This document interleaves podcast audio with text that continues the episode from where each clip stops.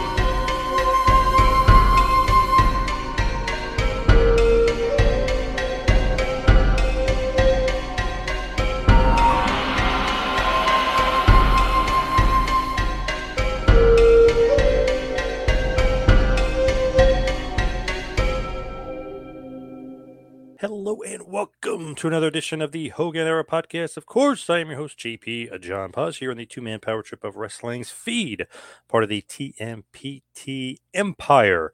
Each and every week here on the Hogan Era Podcast, we're talking about the greatest era ever in the history of the wrestling business, the golden era of wrestling, if you will, 1984 to 1993.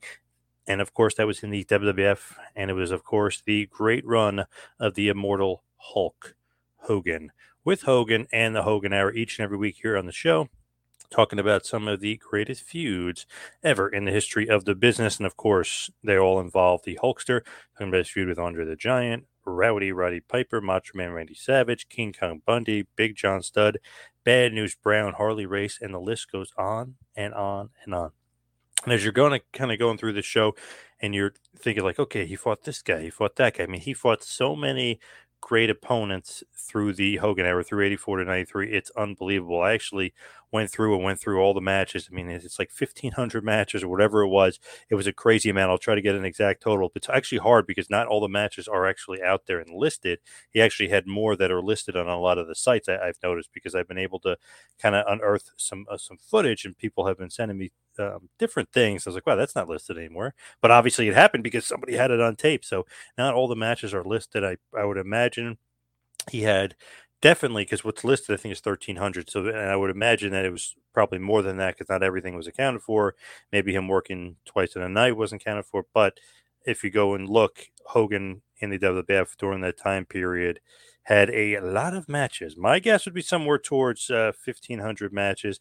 You know, and that's that's basically, you know, he's probably working, you know, 150 times a year, maybe more sometimes. Obviously, probably way more from 84 to 90 than really 90 90 91 92 93. It's kind of a lesser schedule and it's definitely definitely slowed down a bit for the Hulk as he's doing some acting stuff and some different things. And you know, the company was still relying on him completely, but he was still focused on the other things and he wasn't working as many house shows and stuff as he was during the earlier period of 84 to 90 when he was you know working tremendous amounts so it's a lot of matches there for the hulkster and this week of course we want to talk about a few guys actually something a little different here on the show we usually focus on one guy but i figured why not focus on two let's talk about the wild samoans afa and sika of the Anoa'i family. They are, of course, brothers. They are, of course, from the Isle of Samoa, and they are, of course, huge legends the Wild Samoans, the Samoan Warriors, Islanders, Samoans, whatever you want to call them. They're absolute legends in this business, and they are awesome.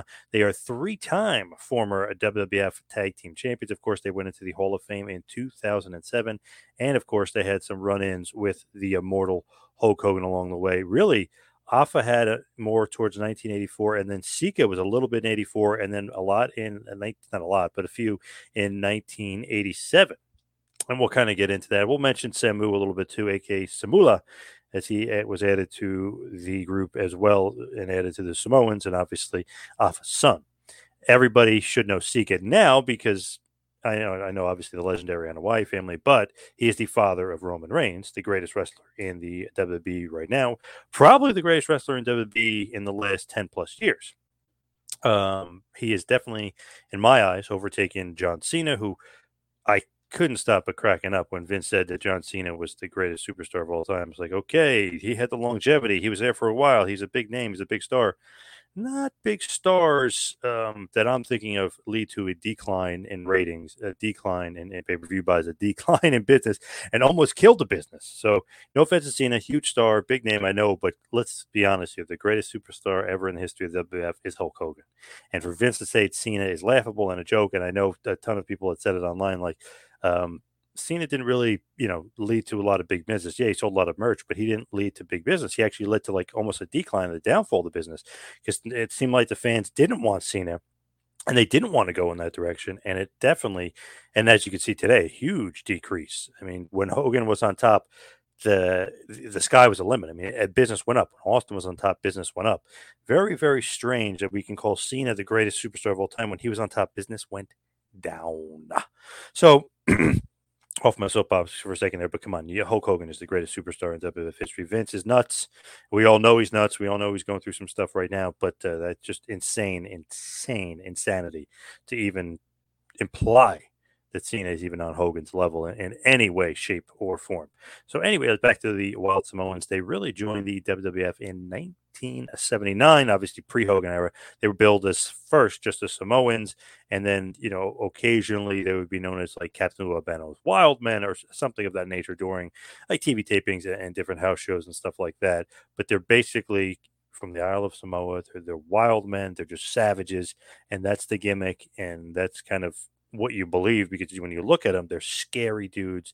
They really pull off the gimmick well. You're just fearful of them. You don't know what they're going to do. They're very unpredictable.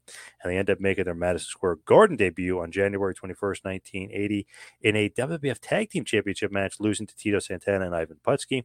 Eventually, what would happen would be Bob Backlund would have a match against Afa for the world title and a match against Sika for the world title. Backlund defeats both of them, but they're they're a tag team. They're the, you know basically a number one heel tag team, but they did challenge Backlund a few times as well. No avail. The first championship that they won was April 12th, 1980, and they defeated the aforementioned Tito Santana and Ivan Putski. They basically were champs for a little over five months. They ended up dropping the titles to Bob Backlund and Pedro Morales, two out of three falls at the showdown at Shea. But since Backlund was the reigning WWF champion, he had to forfeit the tag titles, and then a tournament was held up to crown new tag team champions on September 8th, 1980. The Wild Samoans would win the title again, defeating the legendary Tony Garea and Rene Goulet in the tournament finals to win the titles there. They really weren't champs for that long, where they ended up losing it to Tony Garea and his new tag team partner, Rick Martel. The Samoans ended up feuding with them. Uh, a lot really for the for like in the rest of the year and they kind of went by the wayside and really then left the WWF and went to really Mid South and Georgia in you know, late 1981. So they end up returning in 1982 with their former manager, Captain Lou Albano, this time looking a little bit more savage like. They had full beard, really, really scruffy, um, bushy looking, I guess you could say. Afa and Sika then would win the WWF Tag Team Championship again for the third time on March 8th, 1990, defeating Chief Jay Strongbow and Jules Strongbow, and defeated them in a bunch of rematches as well.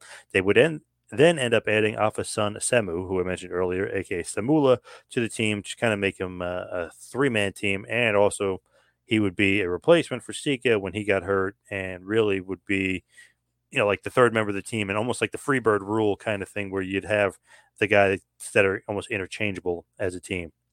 When they're tag team champions, they end up losing on November 15th, 1983, very infamously to Rocky Johnson and Tony Atlas and they lose the tag team championships in a legendary, legendary match. Obviously, a legendary finish there as Rocky Johnson and Tony Atlas would be the first ever black WWF tag team champions.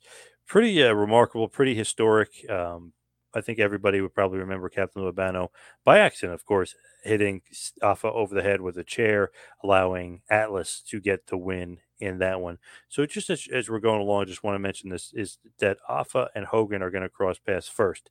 So really in 1984, we go 3 28 1984 from Hamburg, PA, the legendary Hamburg, PA, part of the WWF All Star TV show.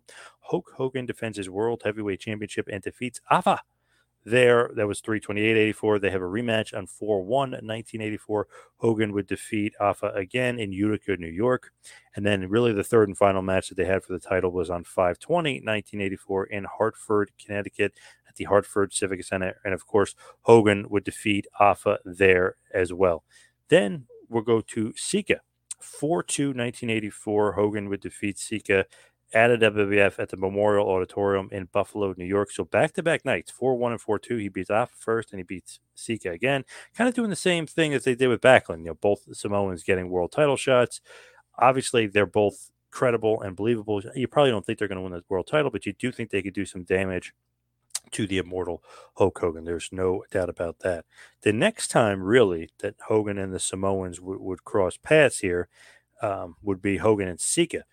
So Sika basically reappears by himself in the WWF from 86 to 88. Afa is gone at this point. Sika is now managed by Mr. Fuji, and he's really a singles wrestler, but occasionally will be in a tag team partnered with Kamala.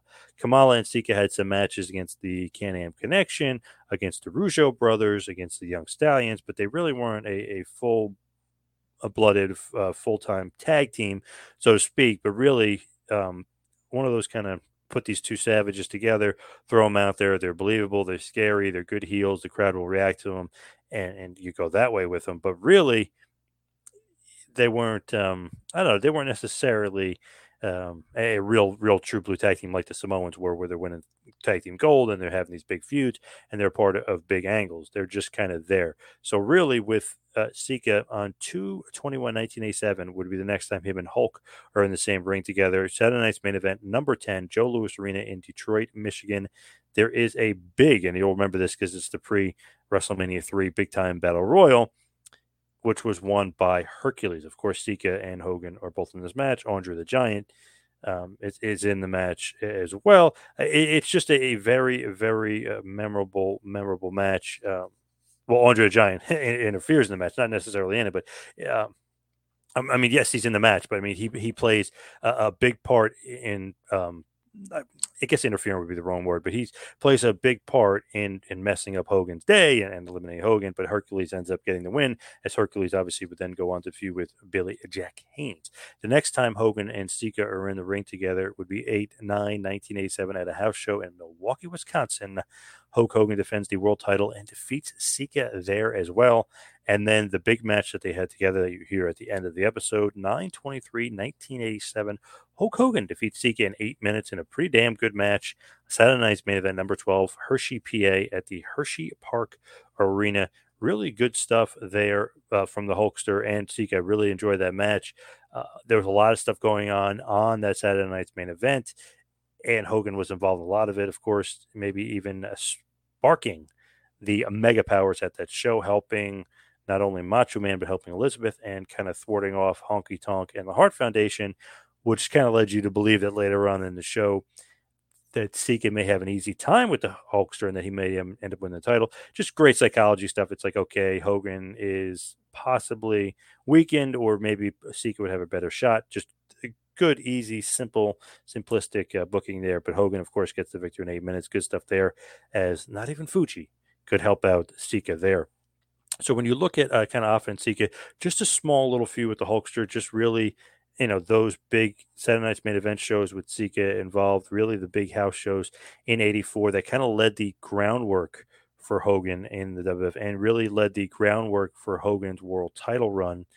And you need guys like that to be honest. I mean, you need guys like Afa and Sika that are believable, that are credible, that are monsters, that are scary as hell, that will just kind of be like, wow, you know, these guys can really kind of cause some damage and and they're really gonna um, take over. You know what I mean? They're really gonna do some things here in, in the WWF to the Hulkster that might not maybe derail his title run, but set him up for failure in, in his next match, soften him up.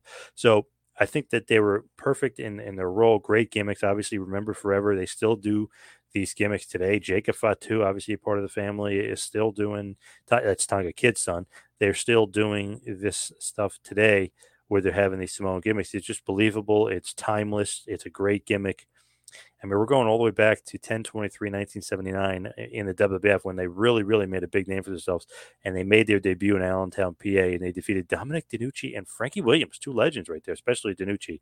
So, I mean, we're going all the way back to 79 in, in the WWF, and they're still doing their thing today with the bloodline and Roman Reigns and the Usos, who are obviously a big part of the Anoa'i family. So, I mean, we're talking 40 plus years here of just the Anoa'i family and the Samoan bloodline and the dominance. Just really cool. And it was awesome to see last year. Actually, I guess it was two years ago now. Jesus, the time's flying by. But when Roman Reigns got the the victory over, uh, I think it was Jey Uso, the uh, Wild Samoans Afa and Sika came out and crowned him the, the, true tribal chief, and they put the little lei on him and really, really kind of cemented him as, the man right now. But man, 40 years they've been doing their thing, and, and it really kind of started out with the Hulkster in 84 as far as them helping put him on the map, helping get him some credibility, and helping put some real, you know, real stink um, in a good way on that title match. So Afa's last match during the Hogan era was uh, with the Wild Samoans in 1985, 1 8 85 at a house show in Passaic High School Westwood, New Jersey. Interesting. Um, against Nikolai Volkov and Iron Sheik. They're actually somewhat babyface at this point, which is pretty shocking. But that would be Afa's last match during the Hogan era until 6 11 1993 when Afa would actually team with the head shrinkers Fatu and Samu, defeating Kamala and the Smoking Guns in Baltimore, Maryland at a house show. They would do the same thing the next night, 6 12 1993. Afa Fatu and Samu defeated Kamala and Smoking Guns in nine minutes at MSG. And they would have a bunch of tag matches against the Smoking Guns, which would be Afa and Samu. Afa would be replacing Fatu. So Afa still being able to wrestle here.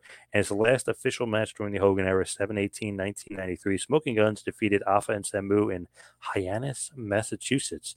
His last match in the WWF would be a house show in 1994. Obviously, post Hogan era, Afa and the head shrinkers Fatu and Samu defeated Johnny Polo, Jacques, and Pierre, aka the Quebecers, Rosemont Horizon, and Rosemont, Illinois. Good stuff there. And then Sika, as I mentioned, he had a run in 1986, 87, and 88 in the WWF. Had a brief feud with the Hulkster. Had a feud with the legendary Hillbilly Jim. Had a feud with the legendary Bam Bam Bigelow along the way. And his last match in the WWF was WrestleMania 4, What the World is Watching, Trump Plaza Convention Center, Atlantic City, New Jersey, 327, 1988, Big Time Battle Royal, which was won by Bad News Brown. Really great run for the Wild Samoans. Just a small feud with the Hulkster, but had to talk about him, had to mention him. Gotta love Afa. You gotta love Sika. You gotta love the 40 years of dominance. You gotta love kind of what they've been able to do and what they're doing today. It's pretty damn remarkable that the Wild Samoans' legacy is going to be that of one of the greatest wrestling families of all time. Afa and Sika themselves, AWA Southern Tag Team Champions, NWA Gulf Coast Tag Team Champions a few times, Georgia Championship Wrestling Tag Champs, Mid South Tag Champs three times, um, in All Star Wrestling in Canada, the Vancouver version, they won the tag titles. The NWA Detroit, they won the tag titles twice. U.S. Tag Team Championships in NWA Mid America. Man, I mean, they're in the Pro Wrestling Hall of Fame. They're in the WWE Hall of Fame. They won the Southeastern Championship Wrestling Tag Team Championships twice. They won the Stampede Tag Team Championships twice. They won the WWC in Puerto Rico Tag Team Championship once. And of course, like I mentioned before, they are three time WWE World Tag Team Champions. And 2007 inductees into the Hall of Fame. It all started with the High Chief Peter Maivia, and really, if you think about it, the Samoans kind of, you know, maybe even eh, you know, 60s and 70s. You could you could throw back with Peter Maivia making his debut all the way back then, and really, really starting out the Samoan dynasty and you could say really 1962 when he started his career. But I say you got to go 79 when they really, really made a big impact in the WF. We're talking about Sika, the Wild Samoans, and they did help a lot during the Hogan era. And there were those, you know, just unforgettable tag teams that just will live on forever. I think they're timeless. I think that they're absolutely legendary. What a legacy they have 40 years of dominance and continuing with the Roman Reigns storyline today and the bloodline with the Usos.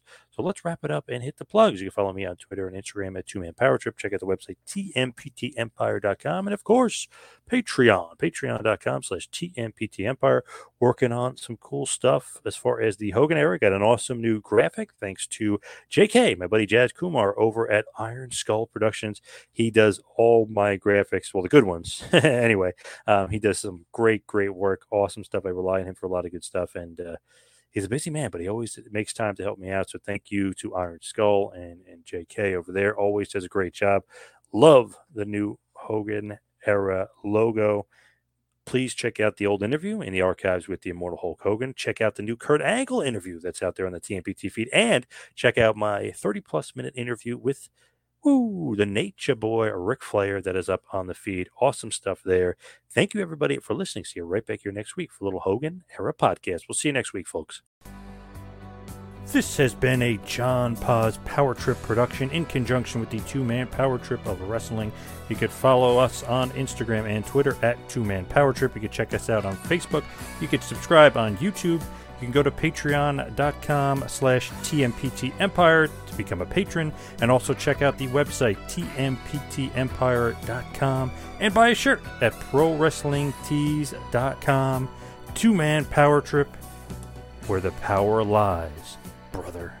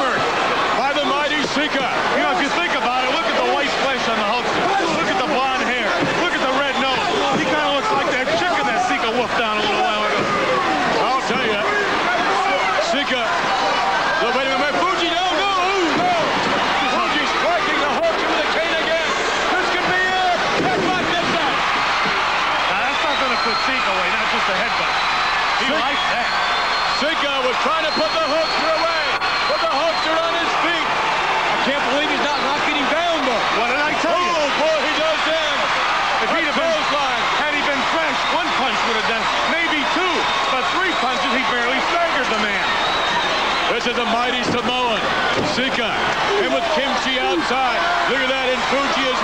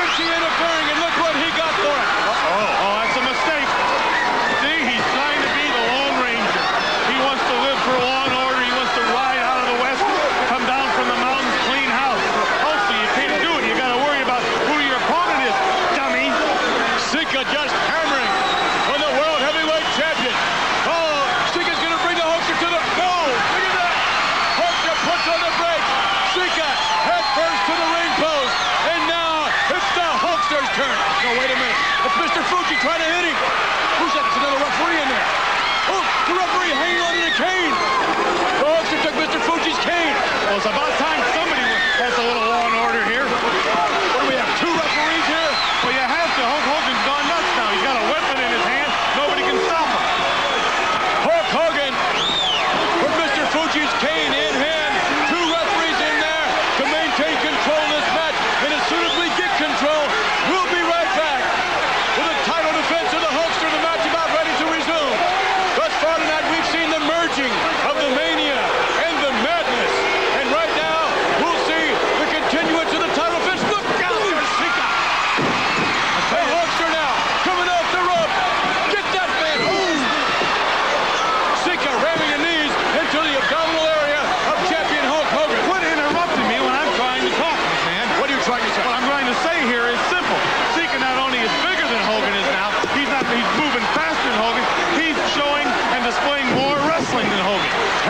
by the mighty Sika.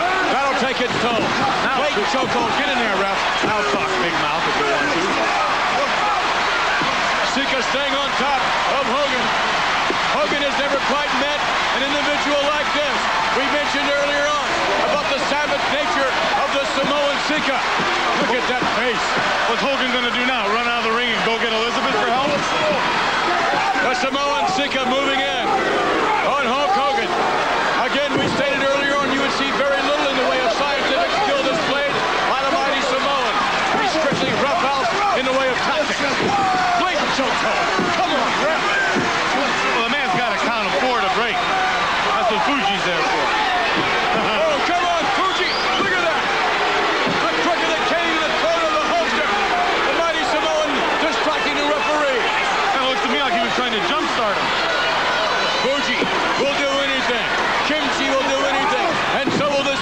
Samoan